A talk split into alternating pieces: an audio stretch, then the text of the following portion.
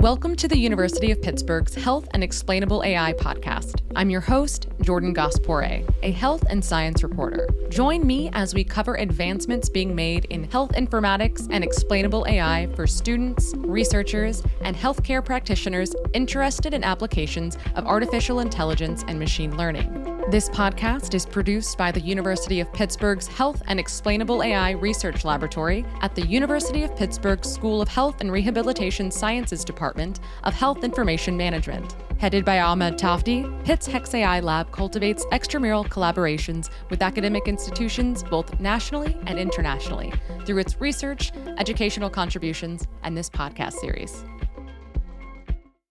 Hello, and welcome back to Pitt Hex AI, a podcast series produced by the University of Pittsburgh's Health and Explainable AI Research Laboratory. I'm Jordan Gass-Poore', your host, and today we're going to speak with Natalia Diaz Rodriguez, who's a professor specializing in trustworthy AI and responsible AI systems at the University of Granada, Spain, and a researcher with the Data Science Institute, specializing in data science and artificial intelligence. Welcome, Natalia. It's a pleasure to have you on the podcast. Hello, the pleasure is mine. Thanks for having me. Appreciate it. So, looking through about all of your interests and your research and your work, it it all seems very quite amazing and very much over my head as a journalist by trade. So, I'd really like to just dive in and be able to get to know you a little bit better. You know, taking a step back a little bit about our podcast, if you're not familiar with it, that our research lab is particularly interested in explainable AI, and we're excited to have you on the show to talk about your work if you would please uh, you know want to get a little bit of introduction about who you are and the kind of work that you do if you don't mind yeah sure i am professor at the university of granada in andalusia spain it's particularly in the data science and computational intelligence mm-hmm. andalusian institute of ai um, I came back two years ago after being professor in Paris at the Institut Polytechnique. I've been also living I did my PhD in Finland in good old-fashioned AI, and I also ontology, semantic web, and then I also was in the US in, in Silicon Valley working both in industry and in academia and uh, several other places all over the world. And um, I, I finally came back to my to my roots where I've been now for two years. So I'm specializing, as you said, on trustworthy AI and uh, explainable AI in order to, to comply with all uh, upcoming regulation that is never uh, always changing and uh, we need to adapt as fast as techniques change in order to, to comply with it. So yeah, that's what uh, takes my sleep nowadays. Well, what got you interested to begin with in artificial intelligence? Well, I guess I I didn't get a, a computer quite early. I got it when I was only already like 14 years old, and my internet perhaps came at 17. So therefore, studying computer engineering was for me like the window that that was most open to learning about the unknown, and uh, and for me that felt exciting. So um, I felt curiosity to learn more, and then the more I learned about AI, the more I thought that you could do cool stuff that never exist and automate things and uh, and learn um, to become better. So the more I learn about it, the more I, I thought that AI was uh, my thing. Well, I'm curious too that like, you know, whenever I talk about artificial intelligence, for instance, like with my family or friends that aren't really into it, they always ask me about like, I guess their go-to is things from pop culture where they're like, oh, Skynet from Terminator and things like that. I'm curious what common questions from your friends and family that aren't involved in artificial intelligence? Like what do they ask you about it? What do they think ai actually is? And and what you know what sort of your response is? Because i always have to tell them skynet is not the ai that that i i'm focused on or my research is focused on. Yeah i guess we are all a bit tired of these questions. And uh, so my friends and family often say I'm really seriously getting scared about AI. Yeah? When I say that I work on AI, I said, don't be. It's just a tool we can use properly or not. It's like a knife. and uh, of course, um, you don't have to be scared. As I have been years trying to teach a robot to push a button, it was so hard, believe me, that we are not really close to to Skynet. So that's what I tell because I've suffered it So I'm not scared at all. And of course, the only thing we need to do is teaching everyone so that we can all know how it works, what can we expect, and um, and not uh, build uh, false expectations because only that way we will be able to be in shape to face the the risks that it, it can pose, of course. No, for sure, for sure. In talking through about terminology in your work. So some of our listeners, you know, might not be as familiar with some of these terms. So I'd love it if you could explain what they are. For instance, neural symbolic approaches to practical applications of AI. What does that that mean for you and your work? Yeah. So if you see all the latest AI techniques, they are mostly built on in terms of black boxes, uh, layers and layers of uh, linear equations, complicated functions that at the end are really impossible for us to interpret what each parameter means. But at the end, big data, they work, right? They figure out the way to produce the, the output we want it to produce. So, however, there is sometimes that these models, they are so big that we cannot really control what path they take, and they take some shortcuts, and they end up suffering some pitfalls, right? So, neural symbolic approaches to, to AI tries to overcome this gap by having, let's say, more interpretable, old fashioned AI techniques that are more interpretable, and less complex, let's say, rule based systems, ontologies, linear models, other more interpretable models, in order to embed somehow background domain knowledge into the system or to correct it or con constrain the, the black box. So the idea is not to get rid of the black box because, of course, they are powerful, they, they are performant, and they achieve the best uh, the best performance. Yeah, but uh, we want to be able to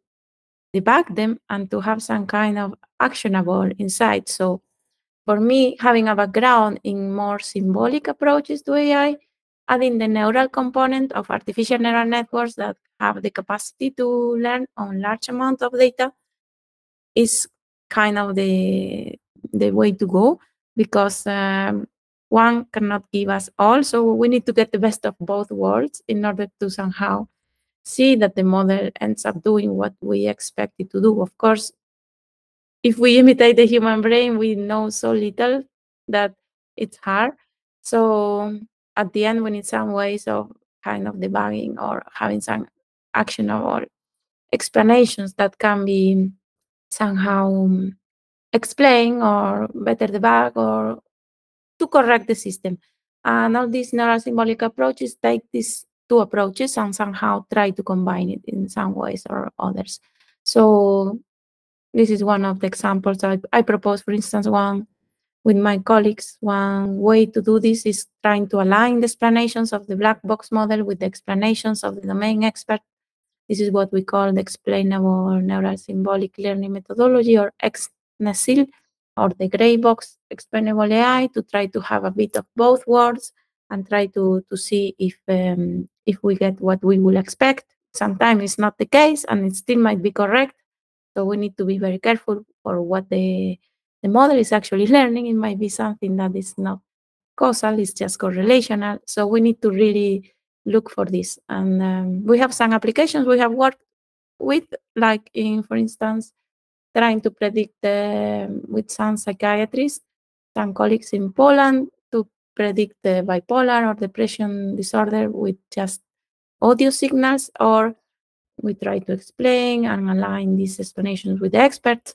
And another application, not in the health domain, but also compositional approach to be able to better explain when we recognize an object by its parts. So we want if if a network classifies this uh, facade of a building as um, Muslim style, we want that the parts it detects also belong to the Muslim Muslim architecture component. So these are just some examples that try to break down a bit how we think when we explain why something is classified is classified as such. All right. So I recently saw that you wrote about Natalia explainable AI taxonomies, and I'd love to learn more. One about what explainable AI taxonomies are, and that you know are explainable taxonomies um, something that we need more of today to improve explainable AI? Do you think that they're useful? Yes, definitely. This, uh, if you see your, our most successful article with near 5,000, over 5,000 citations, proposes not one, several taxonomies. It tries to clarify all the concepts and different opportunities and challenges that the explainable AI is facing towards achieving responsible AI systems. In fact, I think it has been very successful because we break down not one, but several ways of seeing the explainable AI domain or, or landscape of uh, tools and techniques. It's not easy. Um, it took us a while to try to agree on, on this taxonomy because some techniques, of course, can be classified in two or three ways. And it's not unique either. There are the, the research community sometimes doesn't agree on these terms, uh, explainability, interpretability, and sometimes they speak uh, interchangeably. Others make distinctions. So at least if you hear both and you want to to have nuanced concept, we, we think we did a good job trying to to break down a bit these nuanced terms. And the taxonomies for sure help trying to discriminate how to approach the field since the field is growing at at a too fast pace and it's hard to catch up for a new newcomer and even for for people working in the field, it's hard to catch up with so much avalanche of papers. And uh, so, yes, definitely, we need more. And ideally, we will need agreement too. But sometimes the second is not so easy. What would it take to get agreement? Perhaps there is the lack of standards. There are some standards starting to come out. NIST has done a proposal very, very recently and uh, in Trustworthy AI, there are taxonomies also just coming up. Uh, very interesting, trying to link um, some indicators to some principles and, and some standards. And, and the thing is that even standard, there are several that are being built up, and there's not a unique one. So I think the challenge is designing the systems with these standards in mind, which is something we are not used to, but we really need to change the the chip, as we say, and, and uh, start not only looking at this when a product is built because it's uh, often quite late. Uh, so, so yes, definitely we need more because it forces us to to break the problem and to to specialize on the real niche that needs to be tackled. Thank you for that. Natalia, in your recent paper, you mentioned three explainability terms data explainability, model explainability, and post hoc explainability. How are these terms similar and different? Yeah, so there are many levels, of course, of uh, in the same way that there are many ways of providing transparency as one principle. You have communication, explainability, traceability. If we take explainability, we can further also break down into different uh, notions of explainability. So if we talk about data explainability, it's gonna all revert back to our design phases uh, and see it should provide us some kind of reasoning about if our data was diverse enough. If it's biased, it's gonna show off if there are some lack of representation of some class, if it can lead to some bias and discrimination. And if we have a model explainability, we are going to, to have some notion uh, regarding the decision process that the, the network or the model or the neural network can be any model uh, it's, coming up to that decision in terms of some decision steps, perhaps from the input to the output. And if we, in the third case, if we have uh, post hoc explainability, which are indeed most of the techniques nowadays, they just take a model, it's already trained with whatever data it was provided at that moment of training. Um, and we take an input, an output, and try to explain for a given sample normally how this output was reached. Um, and this is sometimes not even having access to the internals of the model. That's why it's more, let's say, post hoc. It should not affect during training. Um, it also leaves us, of course, less freedom to kind of revert the model sometimes, although it could be as well done. So yeah, th- this is a bit kind of the different points of view of looking at the at the explainability, let's say. Thank you. Um, Natalia, there's a, a lot, you know, I understand there's a lot of work around explainability um, and AI just in general. And I'm curious because you are in this field and you've read a lot of research papers and you know a lot of people that what are you most excited about right now in this field? Sure. There is really a lot of things going on. The, there is hard to, to keep up. It's a bit uh, stressing even for for uh, doing re- researchers, users. But um, right now, I think there are cool um, ideas, a lot of exciting areas to explore. Even though there is really an avalanche of explainable AI papers, there's still plenty to do. There is still many audiences to satisfy when they demand an explanation, when we have high risk AI systems that we want to comply with the new AI Act, both the European, the US. It's one of the regulations um, that are coming.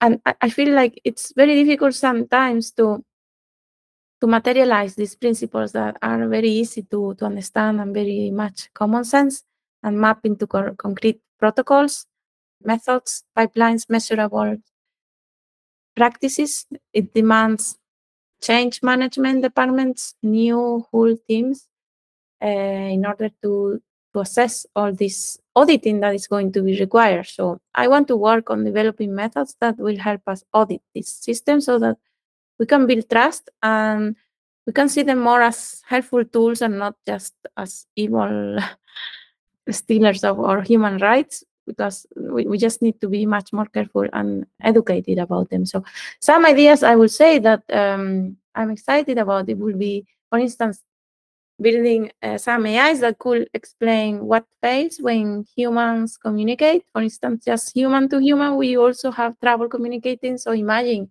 human and machine communication in with uh, generative models like ChatGPT. So, so it's kind of um, when we speak different vocabularies, idioms, domain-specific languages, those can make communicating a task to be achieved uh, quite difficult. So, wouldn't it be nice actually if the AI could tell what the other agent is trying to to get or what is actually understanding when you ask him something or what is what is the information the other agent is actually lacking in order to help you so for instance bureaucracy will be really cool. It will be a hassle that it will die right? So i would love to have those kind of systems because i spend hours every day doing some kind of bureaucratic thing and and, and still not, not single lack of ai and still it's so hard to to get your things done. So other area that I could encourage um, students or, or people not knowing what project to, to get on could be uh, machine unlearning. Um, my colleagues at the University of Modena in Italy are, are working on this, among other people. Uh, it's a promising application of, or let's say, correcting, for instance, biases of models or the right to forget or perhaps just fixing or adapting to, to new knowledge. In this same line, also, um, we could say that learning continually in these ever evolving systems, correcting, um, being able to detect when the system varies and becomes uh, obsolete or incorrect. So we need we are going to do a lot of uh, bookkeeping on these models. Um, yeah, so I, I think this is uh, a lot of exciting things, and of course also all everything that has to do with multimodal system. I think so far we have been very, let's say, kind of numb or like, let's say, using only vision or only language, and at the end we communicate with the we are multimodal, multi-view. We have different sense. So AI should also work with all these data modalities and explanations should align. And this is very often not the case.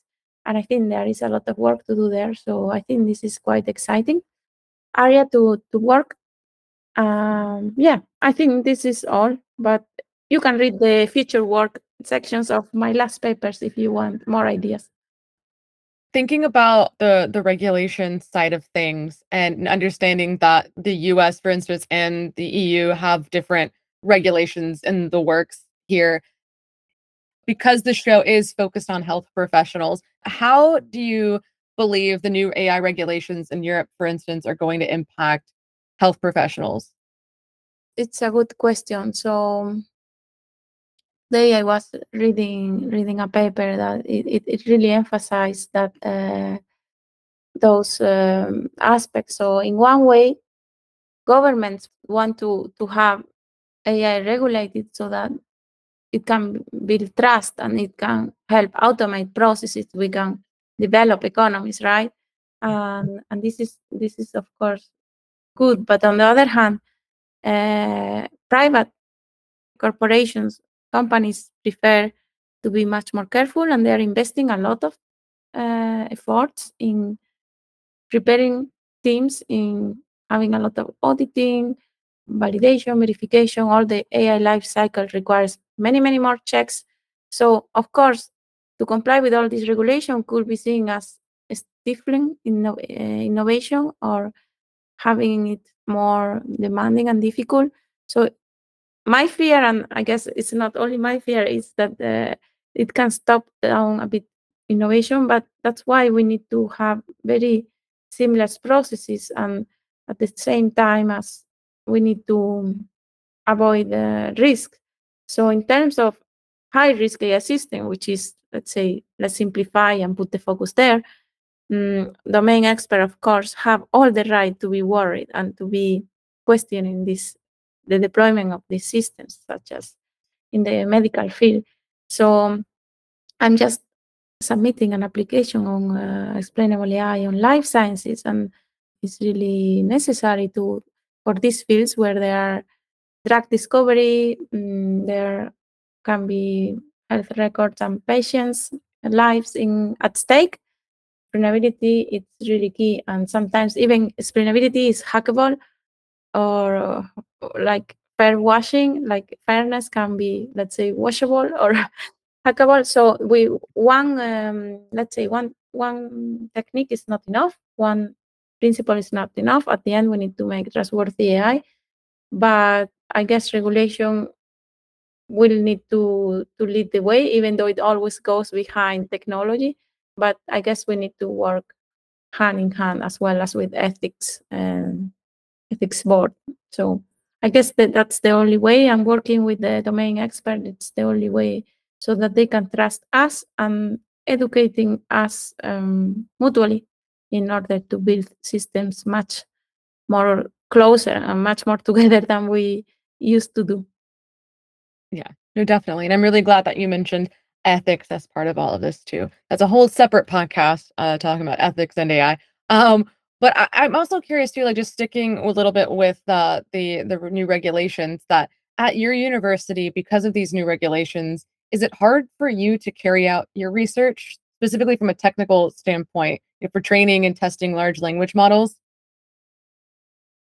Well, of course, this uh, te- these technologies require so much uh, compute that indeed uh, not everybody can train from scratch. So sometimes it's a bit it's a bit hard to it's out of question let's say let's develop a new language model but luckily the, the open source community is, is, is showing that it's winning and it's um, let's say let's say these are being democratized but still there's still some risk that all these models the, the powerful ones stay of course uh, under paywall which is also understandable but yeah, that this is a bit uh, worrying me, and it's not so easy for um, fundamental research to to compete or to be able to to cope with this fast advancement. But we will have we will still have to go to basics.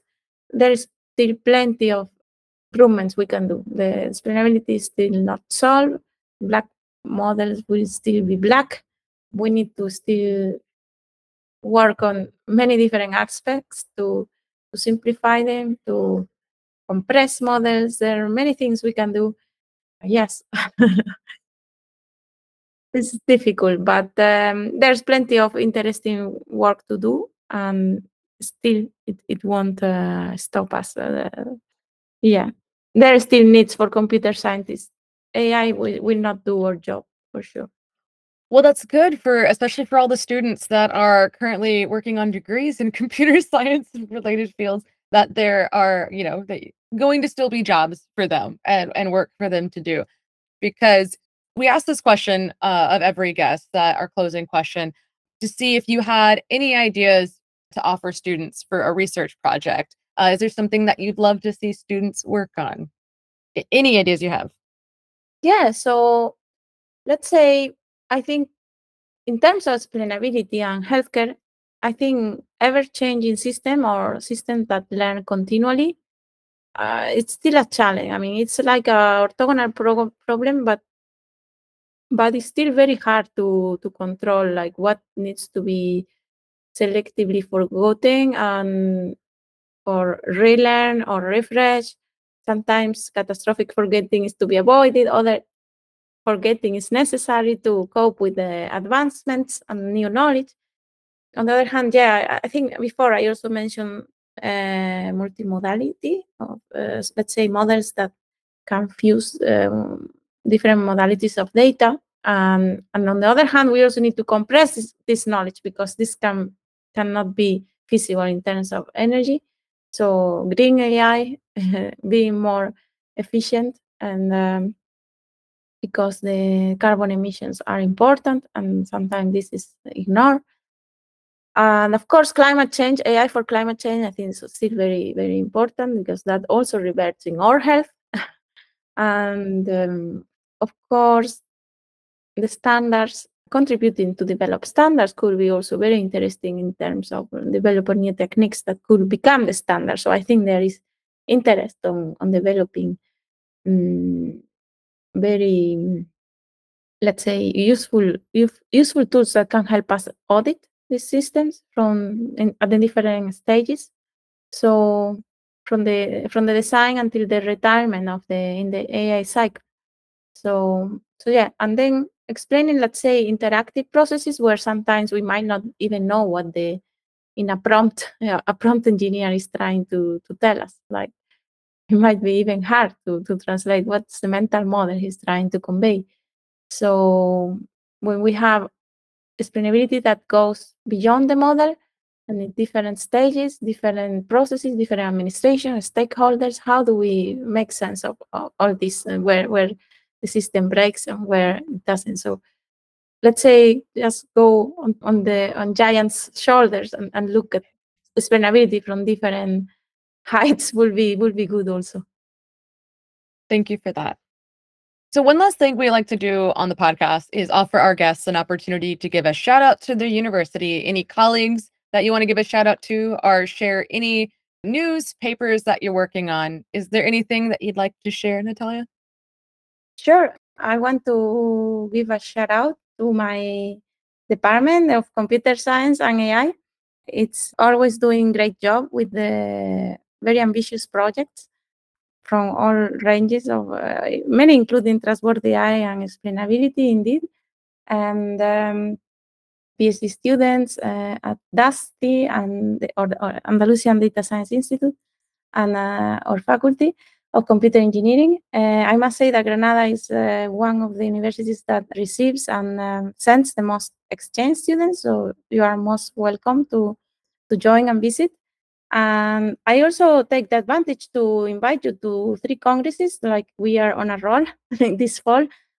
Actually, this week, if you happen to be nearby, there is the event, uh, a conference of all talking about AI, 16th, 17th November in Granada. They are all uh, free attendance, the three conferences. The second is Andalusia International AI Conference, 22nd, 23rd of November in Granada as well we have government and um, also public representatives. And the third one is the one I organized. It's called Andaluz.ia uh, event for researchers. Basically, it's made by Andalusians and it showcases the work of Andalusian researchers abroad or people that work in Andalusia. Uh, all of them are free attendance, and I invite you to, join if you can. This one, the last one, is 21st of uh, December. so you have a bit more time to to join. So you are welcome to join and to visit. Um, thanks a lot for for inviting me and giving the opportunity. And I hope to to be in touch and learn more about your lab. Natalia, it's been a very much a pleasure to be able to speak with you today, and we really appreciate you joining us. Thank you so much. Thanks. To you. Thanks everyone for tuning in and for following the show. The Health and Explainable AI podcast is produced by the University of Pittsburgh's Health and Explainable AI Research Laboratory at University of Pittsburgh School of Health and Rehabilitation Sciences Department of Health Information Management. I'm Jordan Gass-Poore'. Thanks for listening.